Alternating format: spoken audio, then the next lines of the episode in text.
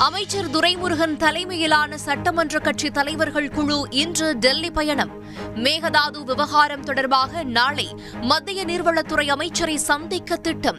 நாளை மறுநாள் நடக்கவிருந்த காவிரி நீர் ஆணைய கூட்டம் ஜூலை ஆறாம் தேதிக்கு ஒத்திவைப்பு.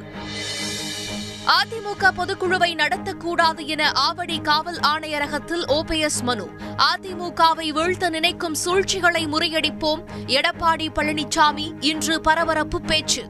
சென்னை வானகரத்தில் பொதுக்குழு கூட்டத்திற்கான ஏற்பாடுகள் தீவிரம். தமிழகத்தில் நெல் கொள்முதல் காலத்தை முன்கூட்டியே தொடங்க வேண்டும். பிரதமர் மோடிக்கு முதலமைச்சர் ஸ்டாலின் இன்று கடிதம்.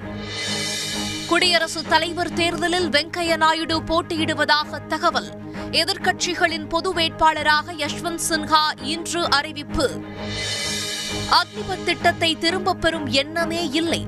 தேசிய பாதுகாப்பு ஆலோசகர் அஜித் தோவல் இன்று திட்டவட்டம். அக்னிபத் விவகாரம் தொடர்பாக உச்சநீதிமன்றத்தில் மத்திய அரசு கேவியட் மனு தாக்கல். நேஷனல் ஹெரால்டு வழக்கில் அமலாக்கத்துறை விசாரணையில் ஐந்தாவது நாளாக இன்றும் ஆஜரானார் ராகுல் காந்தி.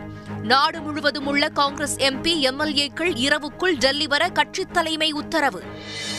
சர்வதேச யோகா தினத்தை ஒட்டி நாடு முழுவதும் எழுபத்து ஐந்து நகரங்களில் இன்று யோகா நிகழ்ச்சி. உலகிற்கு யோகா அமைதியளிப்பதாக பிரதமர் மோடி பேச்சு.